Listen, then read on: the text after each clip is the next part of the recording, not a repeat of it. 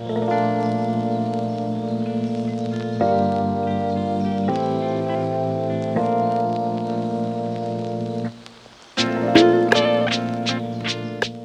ー新しいもん好きで56年、えー実はこれ、えー収録日がね、今、2月の11日、木曜日なんですけども、実はこの中華圏では今日が、え1年最後の日。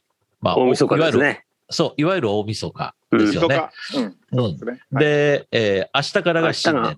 おお元日。はい。元日になるんですね。で、はい今年最後。でも、実際に今日これ、あの、オンラインにならないで、来週になるんで、あの、聞いていただく方は、新年始まってもう数日経った時に聞いてもらうと。まあ、月曜日に これいつも、あの、やってるんで、月曜日に、あの、収録ですね。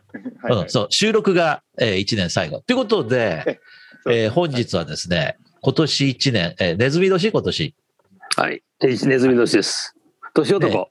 ね年を、えーそう、師匠年男らしいんですけど、うん。その年男、えーそれからまあ年男じゃない二人を含めて、えー一年の総括と、それから、はい。えー牛年、来年は、えー牛年に対する抱負、これをちょっと、あの、話してみたいと思うんだけど、えーいきなり言ってもね、あの、なかなか難しいと思うんで、私がまず、うんあの、自分のやつをペラペラと喋ってみますんで、その間にちょっと、あの、抱負と脳内あれを整理脳内整理ちょっとしてください。思い出すといや、思って。いや、もうできてるよ。うんあ、もうできてる。あ、じゃあ師匠から。あすごい。うんじゃあ師匠からじゃあねうん、と、まあ、ともかくね、まあ、年男なんですけどね、はいはい。その、と、と、あのネズミ年が始まる前に、えー人生最大の試練っていうか、その、両目の手術をしてですね、両目の手術、だ。それも大騒ぎしてぜぜそう、全身麻酔でやってもらったというおまけまでついてね。あ、そっか。で、あの、そう、ネズミ年の年明けは、ちょうど日本にいて、そのうん。手術をした後で、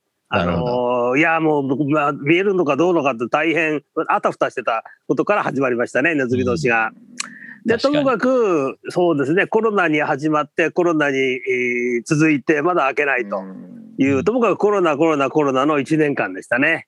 まあそうですよね。で、まあ、うんともかくね、こ丸々1年、どこにも香港から出たかったというのはね、初めて。初めて。うん、なんで30、36年に香港香港にいるみたいなんだけど、うそんなことなかった、過去に。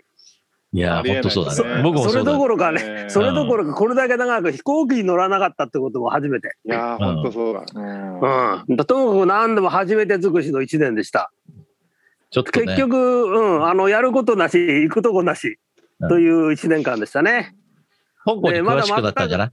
詳しくなった。そう、そう。ね行ったことがないところにね、行ったところがないところだいぶ探求したよ。うんいや、しかしさ、その、香港の新しいところを皆さんが発掘してさ、そうそうそうえー、こんなとこあったのっていうの本当そういう結構あったよね。うんそういう一年だったね、本当。そう、新しいとこじゃないんだけど、行ったことがなかったとこね。これはね、あの、そこら中が今ね、そういう人たちだらけだから。そうだね。香港中、ね行くとこないから。そうだよね。うん。で、まだね、いつこれが開けるかどうかわからないんですけどね。この、んで、えー牛年、明日から牛年になるわけですけど、そう、だからこれね、これあのね、あの、しあの、十二支の、その、あれ、日本だとほら、12月31、1月1日でこうはっきり分かれちゃうじゃん。ところが中華圏は、お元日、旧暦のお元日から分かれますからね。だ例えば、今日まで生まれた人はネズミ年なんですよ。うんで明日生まれた人から牛年だから例えば、あのー普通のカレンダーの1月1日以降その春節と旧正の1月1日までの間に生まれた人っていうのは何年に生まれたかによって、あのーその干支が変わると、うん。そうだね。そうだ。うん。うん。そうちょっとややこしいことになってますね。そうそうそうねう。んうん。うちの奥さんが1月23日生まれなんで。そうなんだ。ちょうどね当たるよね。年によっては。そうそうだそう。うちのなんで？ほら娘が1月4日であの三男坊が1月5日なんですよ。これはまあ大丈夫だね。孫がまだ大丈夫だ。1月の6日なんですよね。だからまあそう大丈夫。うん。うん。うん大丈夫大丈夫。1月23日なんてのはちょっとあねめんどくさいあのちょっとちょっと気をつけない。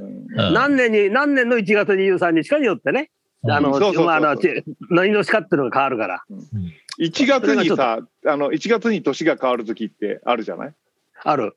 ねそれも。まあ今年は遅いい方だよね。今年は遅い2月の半ばだからね。一番遅いでね、あのそう、こんなに暖かいお正月っていうのは、なんか初めて経験する。いや、実はね、あのー、36年間香港にいて、その、旧正のお正月にいたってことは数えるほどしかない。うんほとんどいなかったね。そうだ、いつもどっか行ってる。いつもどっか行ってていなかった。そうそうそうだからね、本当に、ね。アメリカ行ったりね。そう、わかんなかったね。本当に久しぶりってね、あ、こんこんところ久しぶりじゃないけどね、去年は、あ、去年はいたか。去年はいましたね、香港にね。うん目の手術の後だったからね。で、コロナだったし、どこも行けなくて、えー行きましたね。だから本当にあんまりなかったです。旧正月の1月1日に、えー香港にいたっていうのは。うんだからあんまりその旧正月のそのう風物詩っていうかね、街中の様子がどうかって言われると、え？わかんねえなって わかんないんですけど、あんまり今年はコロナもあるしね、まああんまり変わってないですね。あの街の街の中もね、レストランも夜閉まってるし、もうあ集まっちゃいけないということで、まあ静かなお正月ということですね。そうね。まあ家の中でなんかするしかないよね。そうですね。で、まあ来年のね、あの、牛年のホープは、うんまあコロナが終わってほしい。あそれだけです。す。それにつきますね。う。うんん、それしかないねうん、それしかない。で、まあ、ちょっと、悲観的に見るとね、ああ、牛年いっぱいダメかなっていう気もするんですけどね。いや、それは厳しいなう。んな厳しいよ。もう、香港も、香港行きたくていや、夢見るよ。だってさ3週間だよ。あ牢屋暮らしは。そう香港来ると。うんいや、ただ、3週間もしょうがないかなって近頃思い始めてきた。あそう。いや、うんいや、だいや、だって、あ、もう1年行ってないんだよ。うんわかる1年行ってないともう、これ1ヶ月、牢屋住んで、あの、息吸って、また1ヶ月、あのいやー、きついね、いや、ちょ3っと厳しい週間は。ね。厳しいね。3週間はないようん3週間はないな。まあ、やった人もいるけどね。きついよ。やりたい。うん。まあ、やりたくもないよね。うんやりたくない。もう絶対嫌だ。うん。うんまあ、まあ確かコロナがに。明けたらどうしたいの、うん、コロナが明けたいや、らどうしたいコロナが明けたら、まずいろいろ用事が溜まってるから、日本に行くしかないね。まず第一は日本だね。。うんうん。で、あの、こう、まあ、しょうがないね。もうた、いろいろやらなくちゃいけない用事が溜まってるから。あの、お墓参り行ってないよね、考えたらね。それがね、一番困るんですよ。お墓参りが。そうそうそうそう。だから、あの、ちょっと親戚の人に連絡してもらってね、まだ生きてますから、ちゃんと、あの、お願いしますって 伝えといてくださいってうん言っと言っとかないと、もう本当にね、もうあいつ死んでんじゃないかと思われちゃうからね。だよね。そう、まず第一番は、しょうがない。日本行ってお墓参りですね。まず一番目にすることは、コロナが明けたら、そうですね。それは私も一緒です、ね。もう、他に抱負はないですね、牛年ね。ともかく無事で一年をコロナにもかからず、負けず。負けず、風邪にも負けずね、これに、あの、つきます。うん。はい。いいね。ケンさんはどうですか、いや、僕はね、去年ほら、あの、文句たらたら、一昨年の年末からフランス・パリに家族で旅行したんですよね。いい時行ったよね。そうだ、そうだ。うんいや、で、最後の最後だね。パリうん行って、パリ行った時に、あの、すごい咳してたんですよね、私。もうあの、完全に肺炎になりかかってたわけ。でコンコンコンコンコンやりながらパリ行って、だけどパリの人なんで全然 OK で、あの、あの結局そのまんまパリ行ってストライキ中でもう何もこうなんていうのかなまあそれなりに楽しかったんですけどあの文句言って帰ってきたわけですよ。なんだパリせっかく行ったのにあのねあのまあ楽し楽しかったら楽しかったけどサンモン・サン・ミッシェル行ったぐらいであとはちょっと辛かったっていうあのこ今回はモン・サン・ミッシェルででちゃんと、あの、例の、えー何？えー卵のあの、なんだっけ？オムレツ？オムレツ。オムレツ食べなかった？食べなかった？あ食べなかった。うん、もういいやって。まあ、あ食べのるほもう食べるほどのもんじもう、もう、ゃないようん、あの、俺が作ってやる。そう。で、あ俺のいや、だけどお、おにぎりがね、あのね、うん。おにぎり屋さんがあってさ、ホテルの横におにぎり専門店があってさ、そこでおにぎりを買って、これがね、や、すごいおにぎりなんですよ。へー日本で食べるおにぎりじゃなくて、み、店で炊いてご飯を炊いてるんだけど、海苔とかお米とかちゃんと日本から持ってきて、そこで炊いて、で、塩っていうのがあって、で、これを、これとタッタ揚げがあって、あの、要するに鶏の唐揚げみたいなやつなんだけど、タッタ揚げを買って、それでもうすごく美味しいわけですよ。でも毎、毎日そればっかり食べて、おいいね、それは。そうそう、フランス料理全然食べなかった。で、札幌ラーメン、札幌ラーメン店は行ったんですか？いや、札幌ラーメンほら、今回は、あの、うん。カルロスが一緒だったんで、グルテンフリーじゃなきゃダメああ、そうか、そうか、そうか。それで、泊まったのはあのホテルなのパリ、いや、泊まったのはね、あのー、違違うホテル。うホテル？あのピラうんミッドのそ、ピラミッドっていう駅のそばにあるホテルだ。あの。おおなるほど。ちょっと、け結構いい、うん。いい、いい値段払ったんだけど、うん。ん、あんまり、あの、うん。それなりに、あの、快適でしたけど、まあね、シーズンだっただろうしね、高かったし、ね。そうそうそう。まあ、うん。それで帰ってきて、あのーまあ、またすぐ香港来るやつって、トランジットして帰ってきちゃったわけですよ。あの、あ香港寄らずにねあ。の入ら寄らずに、それで、寄らずに入っ帰ってきてしまって、はっと思ったわけですよ。だって、バッテリーとかそんなの全部香港に届いてて、まあいいや、うん後で取りに行こうって言って。で、今年コロナで一番困ったことは、うんあのードローンのバッテリーがみんな膨らんじゃって、あの、ドローン飛ばせなくなっちゃったんですね。ああ、そっかそっか。それで、うんそれでもうその売ってないわけですよ。うんあのセブとかマニラにちょこって在庫があるぐらいで。いやそれももう目ん玉飛び出るぐらい倍以上の値段で売ってるわけですよ。それ売っでてんだね、あのでも。TJ にうんあ売ってる売ってる。うんあのーなんかあのなんだっけ？えっ、とえーギンバル用のバッテリーとその一緒なんですよね。あれあー。TB50 が。それでまあそっちのそっちの方の需要があるっていうんで売ってるんですよ。なるほどね。だけど高いんで、そこからはあのワンペアは買ったんですけど、あのー他のやつはもうあの TJ にお願いして、うん。で、ほら、あの、いちっちゃいカイロ作ってもらって、そのバッテリーを、バッテリーっていうと輸送してもらえないから、バッテリーに回路を接続して、それで、これは USB チャージャーだ。USB チャージャー with バッテリーって言って、それで輸送して、あの、4セットぐらい、僕ら、そうですあの、うん、輸入できたんですよねうん。それで、おかげさまで、あの、今でも、あの、なるほど。インスパイア2が飛べるっていう、そういう、それでもう搬送したい、もうそれ、どうやってバッテリーを香港からこっちに持ってこようかっていうんで、もうすごい苦労した。まあ、今みんなそのうんドローンやってる人はその問題があるね。うん、そうそうそうバッテリー問題っていうのはね。うんバッテリー問題あるよね。で、あの、ここは飛ばしやすいし、あの、飛ばす場所もあるんだけど、その、壊したらもう、部品とか手に入らないわけですよね。それで、あの、初めてそのアリエクスプレス、うんあの、アリババかな？うん。で、あの、部品を買って、まあ、あの、いろんな、いろいろやってて、もう耐久、もう4年も使ってると、いろんなとこ壊れてくるわけですよね。うん。で、ランディングギアだなんだかんだっていうの、あの、をその自分で調達するんだけど、あっという、あの、香港にいたらおそらくその次の日ぐらいには届いてるかもわかんないけど、ここも3週間とか1ヶ月ぐらいかかってやっと届くんですよね。うんでも、そういうその生活にやっと近頃慣れてきた。そんな感じですね。うん。うんやっぱりいないといけないんだよ。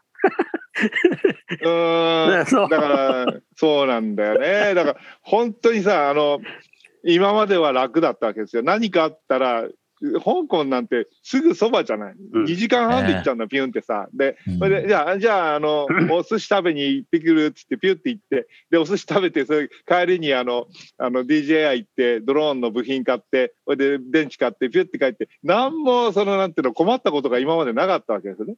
だけど、このコロナで一番困ったのはバッテリーが買えなくなった。そうだね。ね移動できないってのはとにかくみんなもあらもうう、これまでなかっったことだからね。辛かったね。いや、まあ僕もそれで帰れなかったしね。うん、それでね、あの、ほらうん、皆さんは、あの、香港とか、あの、まあ、中国には行け行けてないんだよね。中国にも行けない。行けない。行けないうんだけだけど、TJ のとか見てると、あの、大家さんと一緒に、あの、キャンプ行ったりとか、あの、まあ、その、僕が知らない香港をいろいろもう皆さん開拓してくれて、あの、やって、あ、これは俺もやらなきゃいけないなっていうんで、それで、あの、セブ島をオートバイでぐるぐる回り始めたんです。うんで、それが、そうだね。だから、ケンさんにう、ケンさんにとっては今年はあの、バイクを買ったっていうのは大きいよね。えっとね、おバイクはね、実はね、うん一昨年買ったんですよ。あ、一もう昨年買ったんだ。うん、一昨年で、一昨年の11月に買った、あ10月ぐらいに買ったんですよ。で、そそれ、で、うんえーところがその、65歳、僕、今年で今年68歳なんで、今年の暮れで。今67歳なんで。うんそれで、65歳以上は外出しちゃいけないんだああ、そういうふうにっていう、そういうルーールがあったんです。ルだから、あの、厳密にこう、そのルールを守って、あ、の、オートバイ磨くだけで我慢してたんですよ。うんで、まあ、時々近場、近くのスーパーマーケットなんかぴょって行って帰ってくるぐらいは乗ったけど、うんそ、の、セブ島一周とかそんなのは、ちょっと、あの、恐れ多くてできなかったんですね。うんうん。それで、ところが、その、10月ぐらいにセブ島のその感染者数が、まあ、ある程度減って、それで、まあ、60、まあ、その、年齢の、その、あれをカテゴリー、あの、年齢の制限を外しましょうっていうことになって、それで、あの、オートバイに乗っていろんんなところに行けるようになったんですね。まあそれはよかったね。相当ストレス発散にはね、なるよね。いや、これはね、ただね、一番最初に100、160キロ走ったんですね。80キロ行って、80キロ帰ってくるって。朝ごはん食べに行って帰ってくるっていう。それやって1週間ぐらいもう、あの、なんだろう、もうこの体中がこうん痛くてう、あ。の筋肉痛でうん動けないんですよ。うんもうね、かってこう全然上が肩も上がらなくなっちゃって、あこりゃえらいことになったっつって、で、うそれで次、200キロぐらいのツーリング行って帰ってきて、でまあ、やっぱり3日間ぐらいは筋肉痛がして、それで、それを4、5回繰り返してるうちに、全く何でもなくなっちゃった。あのー慣れたんだ。うん、もう慣れて、この間330キロぐらい走ってきたんだけど、すごいね、ね、人間って。うんうんそうそれはすごい。1日330キロって言って、みんなで僕らはあのフィリピン人の友達に、いや、あのサンタンデールっていうところに行ってきたんですけど、そこも往復、あのぐるっと一周するとあの330キロあるんですけど、すごいね、300。そう言ったら、一泊したんだとみんな思って、一泊とか二日ぐらい、あのみん皆さん泊まってから帰ってくるんですよね。で、それで、おもう帰ってきたのかって言われて、いや、その日、あの、日帰りで行ってきましたって言ったら、なん、何しに行ったんだってから、いや、バイクに乗るのが目的だからっていう、そういう話を。えうん。ーいや、いいね、それは。うんいや、羨まししいですよ。あんだけ、あの、バイクかっあのバイクはかっこいいバイクだしね。い。いや、僕はバイクのことはよく知らないけど、すごいかっこいいあよ、あれ。のーあのバイクはですね、あの、夢の、夢のバイク。そうそう、我が家の家宝。あの、すっごいお金、あの、高いんですよ。ここうん、税金がね、30%ぐらいかかるんですね。うん課税されるんですよ。だから、日本で買うよりも若干高い。うんそれで、あの、最初買いに行ったオートバイは、あの、川崎の W800 っていうのを買いに行ったら、川崎が、あの、なんか、死のこの行って、あの、またがらしてくれなかった。またがらしてって物がないんですよね。物がなかったんで、またがらしてもらえなくて、いろいろあって。それで、あの、まあ、そう、そうこうしてるうちにディーラーにあるって聞いて、そこのディーラーに行って、またがってみて、なんかちょっと、あのークラッチが硬かったりなんかして、で横に置いてあったのが、今、かあの僕が買ったトライアンフって言うんですけど、あの、トライアンフのボン、あの、ストリートスクランブラー。で、これはあの、えースティーブン・マック・イーンがあの、大脱走で、あの、ドイツ兵から奪って、あの、えーと、あの、鉄条門をポンと飛び、あの、うん、ピョーンって飛び越えるシーンが、あの、もう、皆さんの、僕らの年齢だったらもう、あのシーンはもう忘れられないぐらいのシーンなんですけど、うんうんその、あの、ボンネビルのエンジンを乗っけた、あの、うんオートバイだったんですね。で、もうこれは、えーこれしかない。あの、この運命だということで、あの、買ってしまいました。あの、何が運命か分かんないけど、まあそういうことね。ね、そうそうそうそう。だから、あの、後ろしになったら、あの、セブ島一周600キロっていうのがあるんですよね。で、それまだやったことないんで、うん600キロはさすがにその1日、あうんの、一泊して12時間で、うん、一泊しないとちょっと回ってこれないんで、うんあの、それは、あの、そういう感じにしようかなって。それが、まあどうですか、セブ島ってうん。今は、あの、そのバイクで、ああいうロード、ロードバイクっていうの？ああいうので走って、うんうん。結構道は、あの、舗装されて、しかもあの、速、それなりの速度出せるようになってるんですか？えーっとですね、非常に、あの、道はですの、ね、ほら、僕のイメージってさ、やっぱりその、子供とかワンちゃんとかがこう、道の真ん中にわさわさしてそて、なかなかそのスピード出せないっていうか、ジプニーが一般的な速度っていう、そんな感じに感じちゃうよね。あのね、まずね、道路がね、荒れてるのね、これね、すごくね。それで、あの、穴がいっぱい開いてるから、その穴に、あの、落っこちると、転倒する可能性があるじゃないですか。これ、だから、非常に、うんあの、うんそそういう、そういう道もあるんですね。ところが、その、セブ島のその南の方とか北の方に行くと、ちゃんちゃんと綺麗な道が5キロぐらいずっと続いてて、で、そこである程度、あの、最高速度の実験とか、そういうのはできるんですね。あの、あれなんだっけ、マクタンのあの、日本と友好の橋、架け橋。あの、マクタン、ニューブリッジとか、あの辺はなんかすごいいいよね。あれから降りたとこあろの非常にいあの道はいいんです。いいんです。うん。とそのまあ、若干そのあの路面があのそのつなぎ手のところで路面が荒れちゃってるんだけどそこを過ぎれば非常に快適なんですね。あなるほど。でも600キロ、ぜまあ一周600キロってでかくない？結構。セブ島そんなもんよセブ島は。いや、600キロってさ、お結構相当大きいよね。いやいや、結構ね、いや、そのセセブに住んでさ、あの、まあ、僕も皆さんと同じで1年間全くセブから動かなかったっていうのは、ま、初めてなわけですよ。で、あの、オートバイで乗ってみて、初めてその大きさが実感できましたね。なるほど。もうこんな、もう行かないんですよ。結局、そのオートバイに乗る目的がなかったら、何もその北の北端まで行くなんていうのはあんまりやらないじゃないですか。うん。ただ走りたい。ちょっとね、ちょっと、ここんなあ、そう感じだよ。そうそうそうそうそう。これねあ、そうあ、出してくれ、そうそう。これがそうそうそうセブ島だから。そう。で、三端、あの、この間行った。これ全体で見るとこうだよ。ちょっと待って、うんうんね？あの、そうそうそうで。サンタンダールっていうのはその、あの、一番下の南の方に、南の方にずーっと行くと、うん。えー、もっと下です、もっと下です。もっともっとずーっと。これドゥマゲッティそこそこそこそこ、うんこ。の辺。それ、デュバゲッティっていうのはその隣の、隣のうんあの、島なんですけど、これだねあのササンサンタンデール。それで、うんそこまで行ってきたんですよ。うんうん。だから、あの、マクタン島からその中、そうか、そうか。あの、ナクタン島とセブ島と一緒になってた、僕の頭の中で。マク、マクタン島なんてのは、それが2時間、だよね2時間あったら、2時間あったらぐるってできる、うん、回れる。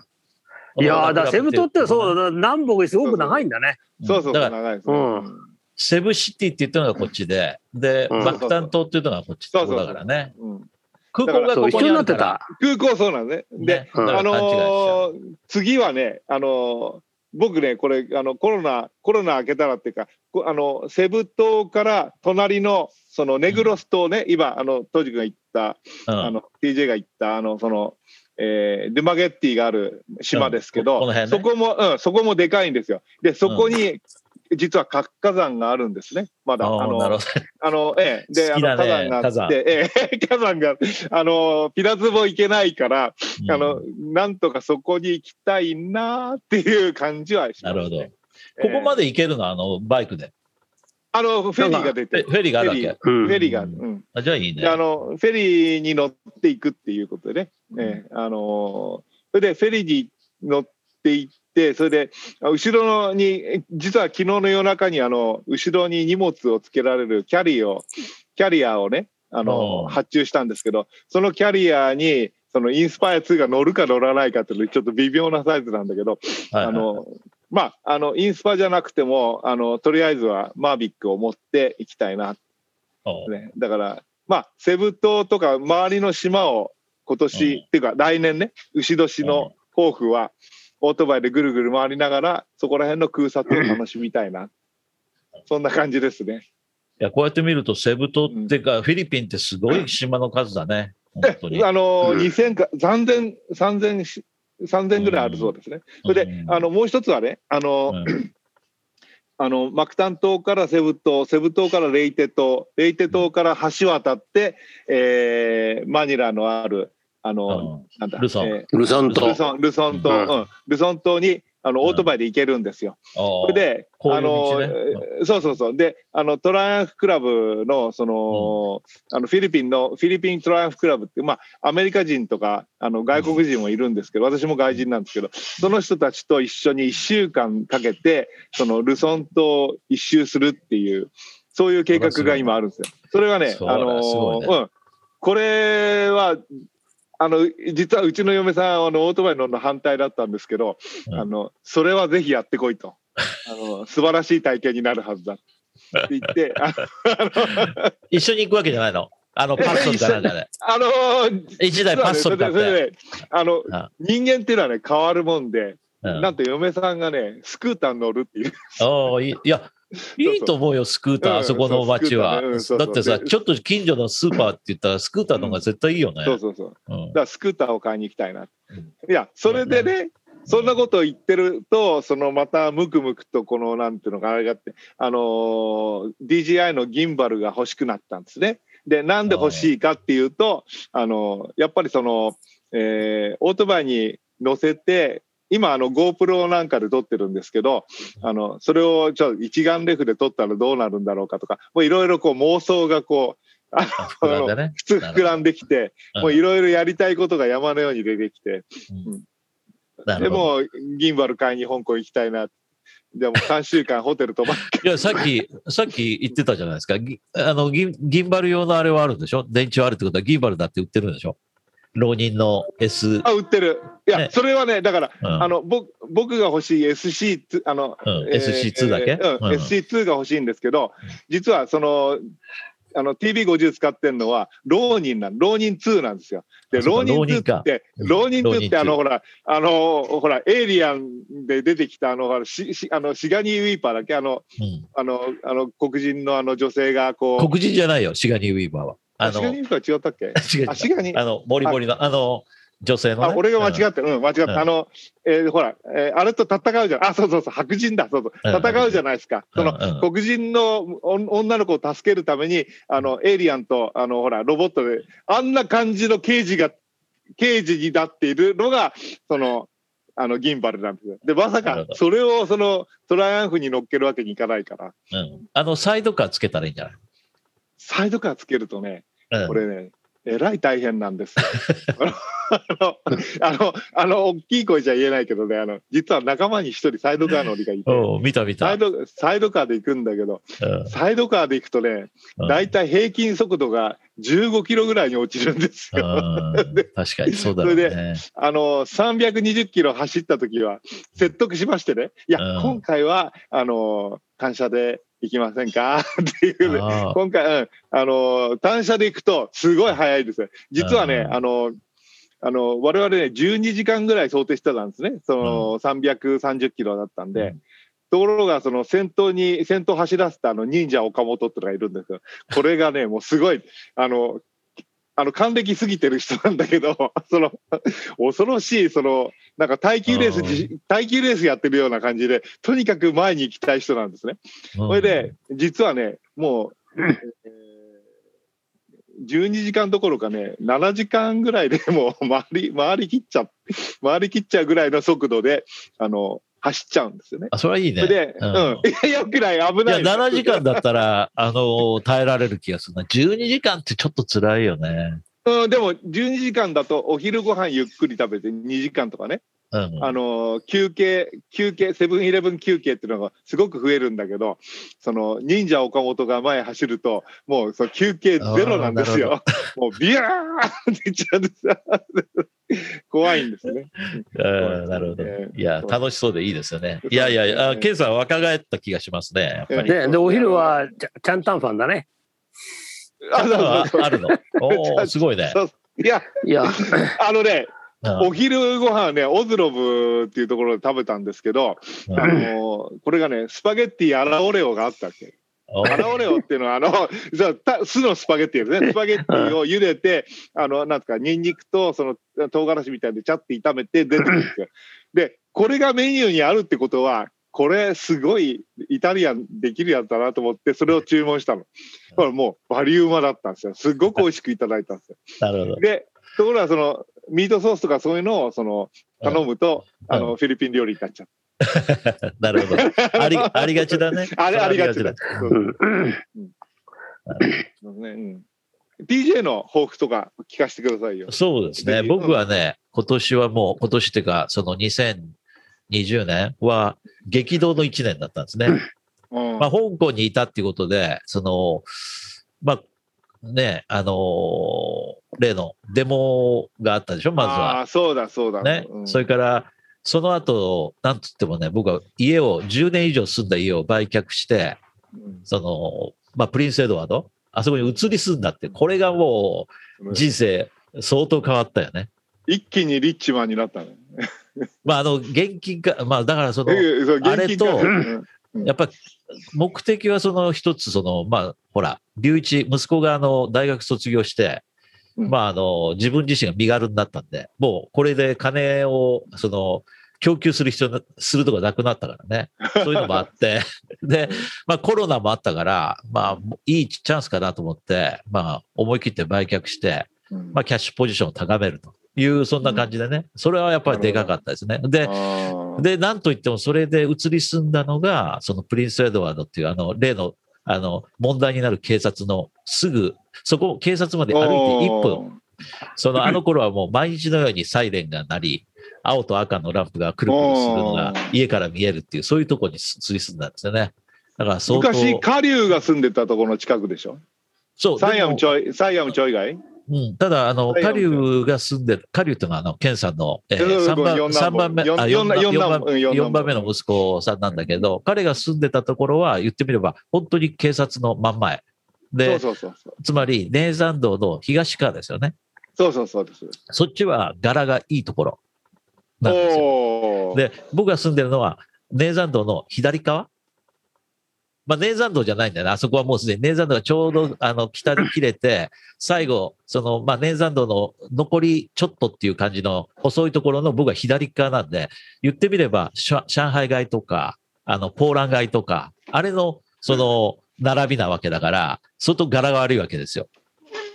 僕が住んでるところっていうのは本当にその、まあ言ってみれば、非常にあの、ボロボロでしかも柄があんまり良くないと。あの、カリュウ君が住んでた方っていうのは言ってみれば、それなりに高級結。構、ね、高級だったから。おおシャレオツなお店がいっぱいあって、そううん、そう結構ね、うん、よかった。で、今僕が住んでる方も、徐々にその、ほら、なんていうの？都市部があまりにも高くなっちゃって、で、あの、僕が住んでるとこは安いから、安いけども、駅から歩いて1分だから、で、また再開発されてるってそういう感じじゃないかな。でも、とにかく建物が、もう、何十年だろう、4、50年前の建物だと思うんで、とにかくブロードバンドがその6メガしか弾けないっていう。いや、それ、ここだよ、ここ。そうそうそうそう5メガ、5メガな、ブロードバンドって ADSL でしょ？そうそうそうそう。だから、だからもうさ、うん。だから、あのね、セブにいた頃と同じぐらいの、あの、セブでね結局僕あの、動画編集して、YouTube 一本も上げられなかったの。あの、あの、セブで合宿した時ね、あれに近い感じで、だからね、どうしようかって思ったかっていうとね、あの、近所にある、あの、レストランにまず、うちの家まで、あの、あれが漏れてくるわけ、Wi-Fi が。ああ、まずなるほど。うんまずそこの店に行って、で、Wi-Fi 聞いて、で、あの、その Wi-Fi で、あの、データ送ったらは早かったわけ。あ、これはいいやと思って。ところがですね、そこではいいんだけど、今度、うちの家が4階なわけですよね。うん。4階まで上がると、電波はかろうじてぐらいでダメだったわけ。じゃあリピーターつけてくる。そうそうそう。結局ダメだ。いや、本当ね、うちもね、あの、マクタンシャングリラ行くじゃない？うんマクタンシャングリラの駐車場はすごくいいんですよ。そう、そういうのがいっぱいあるよね。でところがですね、さすが香港。あの、うちはその、蒙古区の隣の町ってことで、その、5G の、えー無線、5G の無線っていうか、5G のおブロードバンドっていうの ?5G 化した、要は、電話回線を使った、携帯電話網を使った 5G の、えーブロードバンドっていうのが、サービスが始まって、それがね、350ドル無制限だったんですよ。だから、まあ、5000円で無制限で使える。で、速度も、まあ、それなりに十分な速度が出るようになったんで、もう人生変わりまして、それをぜひ。ネットフリックスに入ったと。ともかくね、地球上のことって覚えないね。本当そうだよね。もう師匠のところなんてもう羨ましいよ。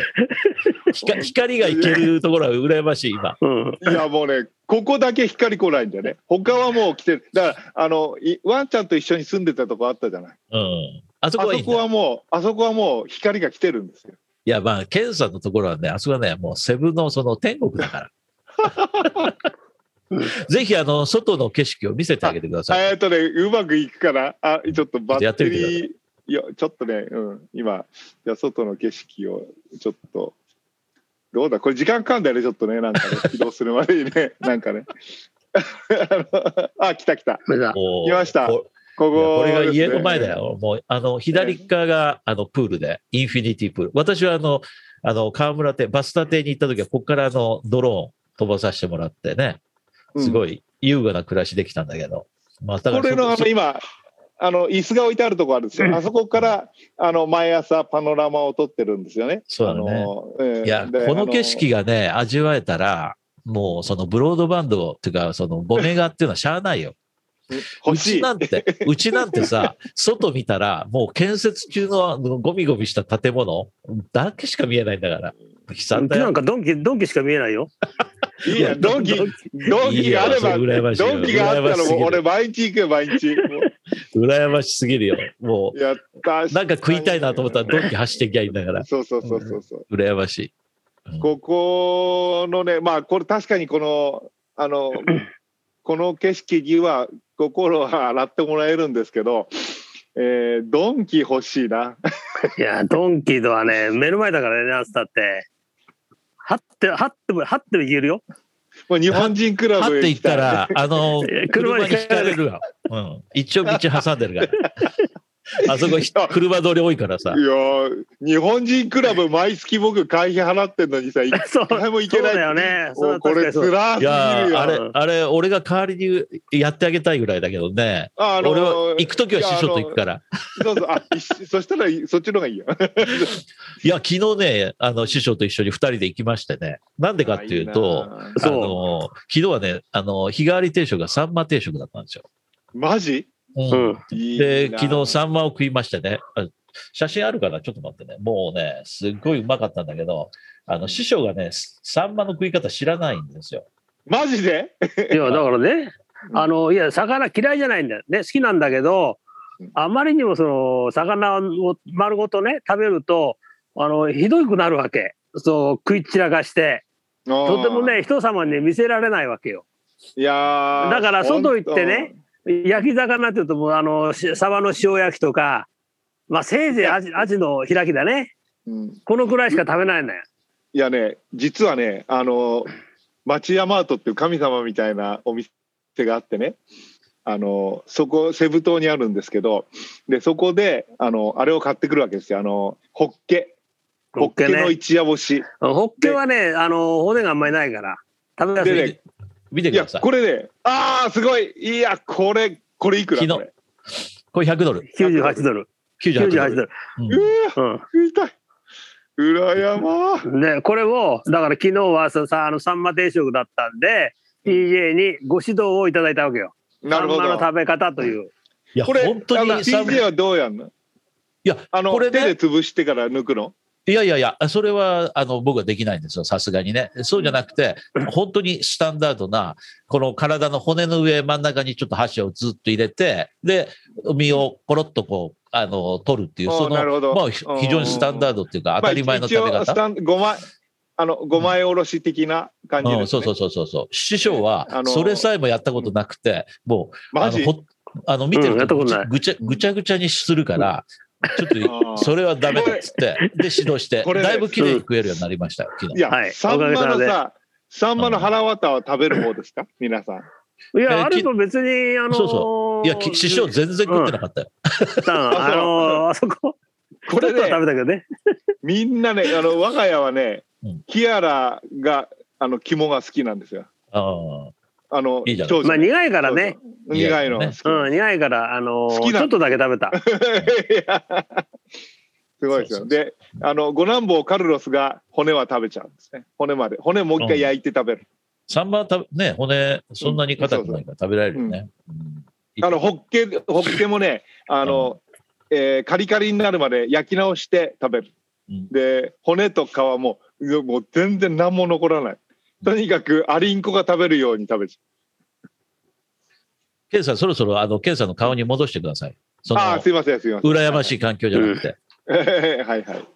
いや、でもいやこれバスタ、バスター邸の、あの、あの、これ見てる方でバスター邸に行行けば、あの、あそこからドローンが、あの、飛ばせますからね。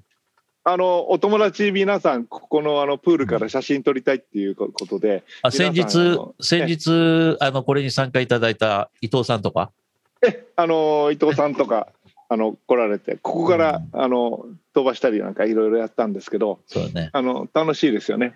あう、んごめんなさい。伊藤さんはね、来れなかったんで、あの、伊藤さん、に来れなかった。あのね、うん伊藤、その頃ね、まだワンちゃんが生きてた頃で、ああの、そのじゃあ、そこじゃなかったんだ、あの時。ここじゃなかったです。あの、うんえーコルドバ、コルドバに借家を借りてたんです。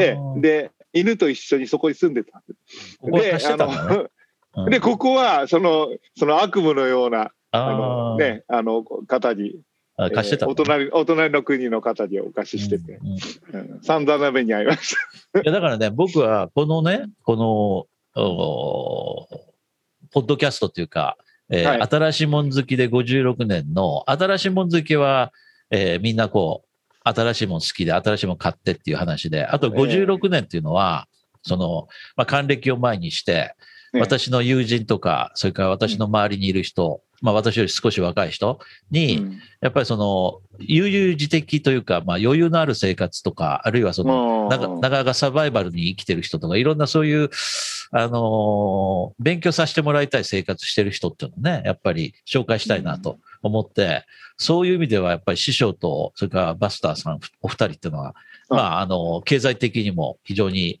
あのね、あの、成功して、余裕のある生活しておられるんで、いや、年金生活者だから。あいやまあ、師匠は年金生活者であり、かつう、んあの、賃貸、香港でやっぱりね、家を貸したり、あの、そう、師匠で一番思い出すのはね、昨日も言われたんだけど、僕が前に、今回、その去年売却した家ね、あそこの家の駐車場を僕が、あの、それまで借りてた駐車場を買うってことで、確かあの頃、いくらでしょう ?7、800万円の駐車場だったんだよね、あれ。で、50万ドルだよ。ね、50万ドルだから50万ドルまあうんうんひ650 700万、うんうんうん、700万、うん。うん。で、その時にね、僕は師匠に、いや、実は上の駐車場が売りに出たから、僕一つ自分用に買おうと思うんですって言ったら、師匠が、ああ、俺もちょっと買うよ、っつって。で、来て、で、買ったら、いや、俺は二つ買っといたよ、つって。お住んでもないのに、そそっから1時間もあの離れたとこ住んでてね、あの車も持ってない人が、何か知らないけど、うちの家のそのマンションの駐車場に2個買ったっていうね、もうちょっとい。や、だから今日これから行くんだよ、そこにう。ん、そうだね、あ今から、うん。もうあのまたあの借り手が変わるんだね、そういうこと？うん、だから相場をね、あのーや、や、あの、その月決めのいくらで貸したらいいのか。そう僕が住んでたところは2000数百ドルだったと思うんだけど、今、ちょっと上がってんのかな、ちょっと分かんないけどね、まあ一回行って、うん。こっちのあの家賃だね。あの、そうだね。セブ島の家賃だね。だうん。あと車一台分ね。そうそうそうそうそうそう。まあ、あの、おかげでね、あのーお、お小遣い程度にはなってますからね、うん毎月す。ごい。うんあの今村に行ってお寿司食べる1ヶ月分ぐらいは、その駐車場が稼ぎ出してくれる。それはいいね。だからそれ二つあるでしょ？いいか、いいか、一個売っちゃった。一個売っ売ったちゃった。うんそあの、お寿司1回700ドルだから、えーうん4回でちょうど、だから2800 2800? 2800ドルもらってくれば、ちょうど1週間、いや、あの、1ヶ月分いけるんだよ、師匠。そう。それいいね。ね、毎月、だからそれをお寿司食べて、あの、それをだから7つ持ってれば、えー結局、飯代タダになるんだ。そうそうそうそう。いや、あの、ちゃんとそこ、そこからほら、管理費も払わなくちゃいけないし、あ、そうだ、そうだ。あそうだあのそうそうそう、管理費も引かれるし、か管理費あの300ドルぐらい取。税金うん税金も多少かかるし、やうん、あまあ、あんまり細かいこと考えるとっぱり駐車場っていうのは、ほら、あの、あのメンテ、メンテナンスが必要ないわけよ。ああ、そうだそれが。一番いいよねああ、それじゃいい。うんもう貸しっぱなし。いや、うち大変で、メンテナンスって言うと大変で、うちもね、やっぱり水漏れとか、あの、エアコンそう、家、家だとね、うん結構ね、メンテナンスがかかっちゃうからね。。いや、ケンさんのそこはしかも大豪邸だからね。いやー、これね、僕は実はここ2つ買ったんですよ。あその、ね。今住んでるところと隣と買ったんです。で、あの、実は隣に住んでたんですよね。あの、うん隣の方がちょっとまだ、ここよりまた100平米大きい家で、2階建てなんですよ。で、なんで引っこあの使わなくなったかって言ったら、広すぎて、なんかこう、こう、うまく使いこなせないんですよね。その、香港にいた時の、ねうん、あのこと考えもうとにかく家族がみんな一部屋に集まってきちゃうわけ。だからそこであの、こたつ、こたつ用意したら、こたつに全員が結局入りきるっていうのがね、やっぱり。そう結局ね夜もその、んあのキアラの部屋なんてのはそのなんていうのかな恐ろしいでかさ100平米ぐらいの部屋があるわけですよ。うんでそれがさ今のうちの家ぐらいあるよ。いやだってあのなんていうかプールみあのちっちゃいプールみたいなのがついてるの。うん。それでお風呂がついててであのダブルベッドが2つあってでそこに1人で寝かしてたら怖いって言って僕らの部屋来るわけですよ。いいね。そういう、うん、だからそこはもうそのそういうのは借りていただいて今ね。西西洋人の方に借りていただいてでつがなく、ええ。そこの上がりで。食ってます。だだから、そんな環境だったら、まあ、ブロードバンドが遅いってのは、これはもう、致し方ない。文句言っい？ちゃいけない。やっぱ早く。ここ、だからね本、俺う、ん。対照的だと思うのね。っていうのは、うん。あの、バスターさんのように、その、まあ、南国セブで、あの、ゆったりと暮らす、大きな家でね、ゆったりと暮らすのと、師匠のように、もうギチギチのトンロー湾の、あの、ショッピングセンターの真上で、前にはドンキがあるっていう、そういう環境で、その、えーせ家はそれなりのサイズしかないけど、とにかく便利この上ないっていう生活と、まあ両極端だよね。僕はそれを見ながら今、自分のあの、キャッシュポジションを高めまくってるんで、いや、それはね、でしかもあの、の今ビットコインが高騰してるんでね。いや、ビットコインがすごいよね、今ね、びっくりしちゃった。うん。いや、ありえないよね。ありえないね、あの、イーロン・マスクが、あの、恐ろしい買い物したからね、あれ。僕は去年、その、買った時って、9000ドルから1万ドルをこう、うろうろしててね、1万ドル超えられないっていう事態、状態の時買ったからね。うんそこから考えると、まあ4倍ぐらいになっちゃったよね。今、1.3ビット持ってるんですけどね。すごいじゃない。それ、もう人財産じゃない？ね いや、だうんダメダメだ。香港ではこんな、あの、その、それがあったって、家を買えるわけでもなく、ね。いやいやまあまあならない。車1台買えるぐらいじゃないの？今、オートバイ1台から。い そうだ、オートバイ1台買える。や、その、何も。それ、そんな、いや、だだけど、あるとない、全然違うよ。あの、僕、トライアンフ買ってすごく良かったもん。そうだよね。それが本当そう思うよ。うん本当に。うんだから、うん、いいよね、それね。そろそろね、1あのー時間なんでね、あの、あそうだ早い、早いですね。ちょっと待って、もう一つ、ん最後にね、うんちょっと皆さんにお聞きしたいのが、やっぱりここ、あの、さ、ささっき言う、新しいもん好きで言うと、去年買った一番良かったと思うものと、えー今年か、今から買いたいなと思うもの。これは、まあ、バスターさんの場合は、だからトライアンフじゃなかったんだから、こ去年買った一番いいものってある？去年買った一番いいものってないな。あの、あ、こ、あの、これ、去年買ったって2020年に買ったのは、あの、MacBook Pro 16インチでございます。ああ、なるほど。あのー、2019年モデルなんですけど、私が買ったのは2020年になってから買ったんですね。あ、じゃあ僕と全く一緒ですね。僕も今この、これ使ってる、これがうん、全く一16インチで、結局、16インチこの間売りに出したけど、いいねで売れなかったから、もうまた、あの、これ事務所で使ってます。うん。いや、あのーこれはそのそれなりに気に入ってるんですよ。っていうのは、あのメモリー6大盛りで買ったんですよね。一番64ギガ。ね。うん。そうそう、64ギガでん。2テラバイトのあれ、それで、あの、やっぱりそのメモリ、あの、もうその要するに下手だから、うんもうめ、もういろんなもの使いたがるから、あの、贅沢なそれね。でもう、うん、贅沢な使い方して、で、メモリいっぱい積んだ MacBook Pro が僕が一番、あの、ねお金を、去年買った一番良かった。今年買いたいものありますか？今年とか、牛年に、あの、買いたいもうの。やっぱりまあ、あの、あのね、よ、えそのね、あの、ガジェットね、今、ガジェットで行くと、ギンバルが欲い。しいですね。うんあの、ギンバル、どうせギンバル買ってき、あの、それをまたもう一個ちっちゃいサイズにして、あの、ソニーのカメラ買った方がいいとか、いろいろこう、いろんなこと考えてるんですけど、やっぱりとりあえずギンバル買って、あとね、もう一つはね、あの、オートバイのホイールが欲しいんですよ。オートバイのホイール、ホイールっていうのは、あの、あの、皆さんご存知、あの、あの、師匠はご存知だと思うけど、あの、アルピナっっていう会社があるんですよね。あの、アルピナっていう会社が、あの、BM のチューンナップそうそうそう。で、うんあの、そこの、えあ、そう、また同じ会社だかどうかわかんないけど、イタリアで、イタリアで、あの、作ってる会社があるんですよ。あの、イタリアでバイクの、その、えーその、なんですか、ホイールの、を鋳造してるんですよ。あで一本ずつ作ってもらうっていうのがあるんですよ。一本ずつ。何で何自分ワイヤワイヤーホイールは諦め諦めちゃうわけ？いや、わそれワイヤーフォイルなんです。うん、ワイヤーホイールでしょ？あれにワイヤーじゃないじゃん。いやワイヤーじゃないとかっこ悪いよね。ごめんごめんいや、だから、ワイヤー、あの、ワイヤーなんだけど、前周りがアルミなんです。ああ、なるほど。だから周りのやつ、アルミを鋳造して、そののスポークは、ちゃんとスポークをは貼らなきゃいけない。で、何が違うかっていうと、うんオリジナルのホイールは、あの、その、タイヤを乗せる面に穴が開いて、スポークが、あの、入ってるわけ。うん。だから、チューブタイヤじゃなきゃ使えないんです。ああ、なるほど。これをチューブレスにしたいんですよ。あで、あ、パンクチューブレスしないように。うん、あの、パンクした時に、あの、まあ、急に減らないからねうん急に減らないから。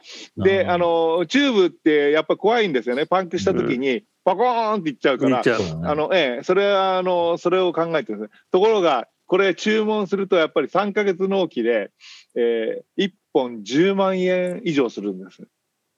だかあら、ー2本、前後で24万円ぐらいするんです。あの、1年かけて1本買って、もう1年で後ろ1本っていう、そういう、そういうわけにいかない。いや、そういうわけにいかない。やっぱり、あの、合わせてこれ、うん、あの、やっぱり今考えて考えて考えて、あなんとか、うん。日本で買うと29万円なんですけど、29万5千円なんですけど、えーフィリピンまで配達してもらって、イタリアから、イタリアから直送してもらうと25万円ぐらいですね。うんちゃんと輸入の税金も払ってそのぐらい？あ、輸入の税金は別です。あだってそれはあこからまた税金がかかるあ3割ぐらい取られるんですね。うんだから大変だね。嫁さんのスクーターが買えちゃうぐらいのぐらいだね金額がうんまあしゃあないねそ。うそうそう。そうそうそれが、あの、今年欲しいなっていう。ああ、いいね。羨ましい。それは、あの、楽しみにしてますよ。うん、それちょっと欲しいなっていう感じでね。師匠は何かありますか？去年のベスト去年はね、考えてみたんだけど、うんどこも何にもしなかったから、あんまり買ってないね。でまあ、ベストバイって言えば、やっぱりあれかな、あの、富士の、あの、50ミリあー1.1のレンズ。これがやっぱり一番、あの、良かったかな、買って。うんなるほど。うん。うんで、次に、あの、あれ、こ今年だったのか去年だったか、あの、MacBook Air？今 M1 チ年ですップの。。今年だよね。。今年だよ。まあでもまあ中中国式に言えばなネズミ年。ああ、そうかそうかそううんか。ネズミ年。そうそう。そう。だから M1 これもあのーいや、それが良かったからね。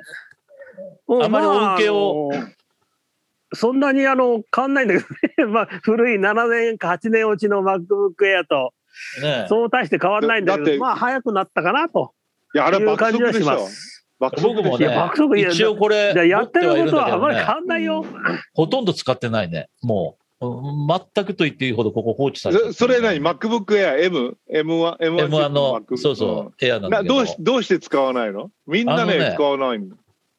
いや、あの、結局ほら、まずあの、なんでこれ買ったかって言ったら、早々に、あの、MacBook Pro の16インチを売却したかったわけ。で、売却するにも、1台ノートブック欲しいなと思って、これ買った。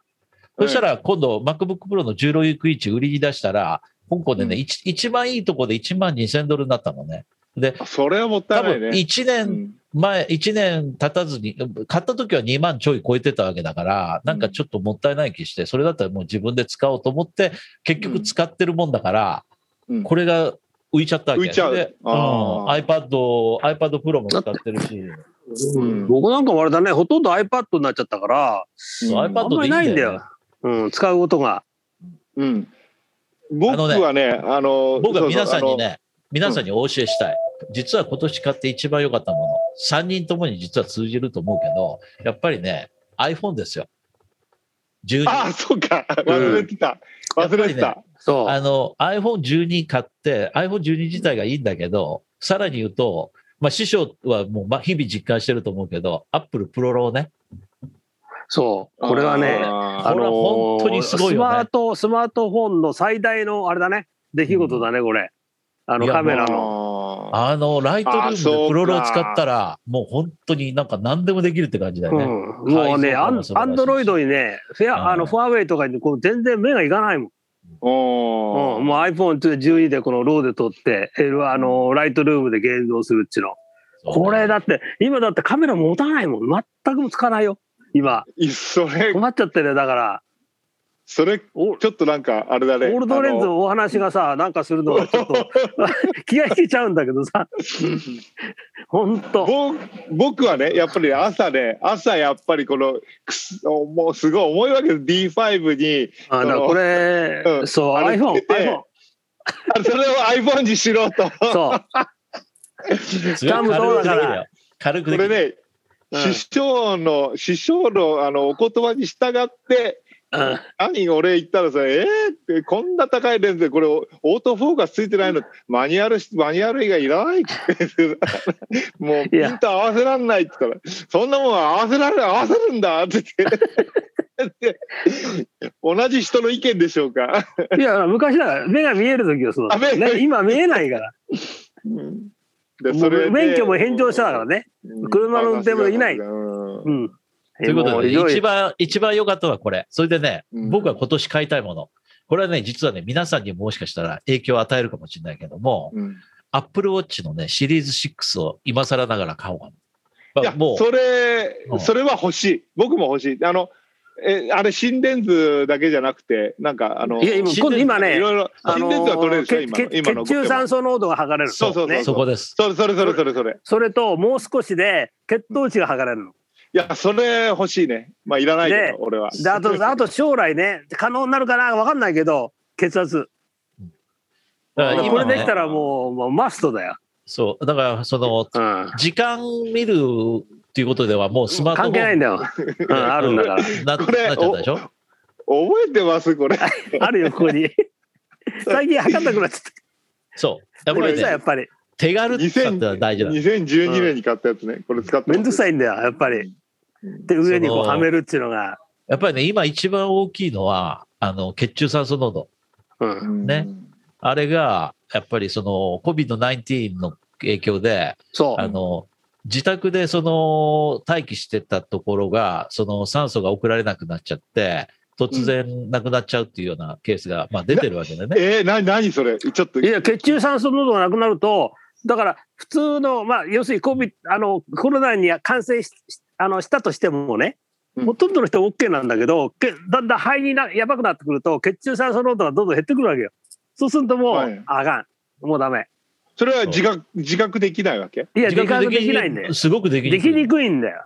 ああ、だから、あそれはいるね。だから、うんで、今、オムロンとかの指先にはめるタイプそう、がここにもあるけどさ、うんうんうん今もう、あの、全、世界的にショーテージしちゃってるわけよ、今。うん。あんなもう、その大量になかったところが、その、うん。みんながそれ測らなきゃいけないってことで持ち出した。いやそれはもうシリーズ6今から買いに行こう。そ それを測れるっていう意味において、シリーズ6ってやっぱり、あの、うん。相当やうよんだなと思うんだよね。うだから心電図っていうよりも、その血中酸素濃度がそうそうそうだね測れるっていう、うん。まあね、そこがやっぱり、アプローチさすがだなね、うんだよね。うんうんすごいねだから Apple Watch はもう時間を見るもんじゃないね。で、そうそうそう。そう。あとあの iPhone のあのロック解除用。これだよ。そう、この二つだよね。マスク、マスクしてるから。うん。そう。iPhone のロック解除って便利だよねうんうん、だからこれでね、僕ももう腕時計しないんだけど、もうまたしようかなと思ってるの私はもう常にこの、これ？この赤いね？これ、うんこれあの、ほら、バンドのやつ。こういう、なんていうの？えーこのい、この間発売されたシリーズ6の時にこれになったんだけど、えー時計は結局古いの使い続けてんだけど、バンドだけこれ買った。ここれめっちゃいいよ。これあの、なな何がいいの？何がいいの？これね、あのーえー留め具がないわけ。あーあで、こうやって、ああそれ欲しい。あ、うん。それ買ってあの今度のあのバッテリーの中に入れておくっていそうだね。こあの、ただね、うん。これ、あの、さあのーなんていうの、えーサイズがいっぱいあるわけ。それで、その、あサイズをあの、サイサイトで、あの、測れるから、あの、アップルのサイトに行って自分の腕を測って、このメジャーでこの腕周りのあの長さを測って、はいはで、うんあの、何っていうのを言ってくれたら僕は買って送りますよ。あ、本当。うん。だから巻き尺こで。れね、うん。僕もね、あの、全然、これ、あの、なんていうのかな、あの、時計しない派だったんですけど、うんあの、オートバイに乗ってる時に、あの、メッセージ、ここ表示されるじゃない。はいはいはいはい。これ、すごい便利なのね。あそうだね。うん、あと、あとね、あの、スピーカーがヘルメットについてて、それ Bluetooth でつながってんだけど、このリューズでもって音量ができ、あの、音量を上げたり下げたりできるのね。うん。そうだね。あの、うん、そ、それもすごく便利だし、あの、まあ、そういうことで、あの、ヘイシリも、やっぱりここでやっぱり手がね、両方つ、つあの、そうそう、塞がってるっていうあの塞がってところね。るからね。ううんん、そうそうそうそう。うん、もうすごくそういうんで、あのーまあだけど、出かける時以外はちょっとあんまりしないけどね。あのまあそんなとこでしょうかね。そうで、そうあそろそろ1時間過ぎちゃった1よ。時間過ぎちゃったから。えーっと、ということで、あの、はいえーこあの、今日、今年、いえー、1年いいろいろとお世話になりました。ありがとうございます。こちらこそありがとうございます。こちらこそ。あの。また来年も、あの、一つよろしくお願いします。はい。よろしくお願いします。様でよろしくお願いします。はい。おはいよろしくお願いします。はいそれでは、はいどうもはいではまた失礼しますいお年を。良いおはい、年を。いいお年をはいはい。コンヘアバッチョイ、コンヘアバッチョイ。コンヘアバッチョイはい。はい、どうも。はい。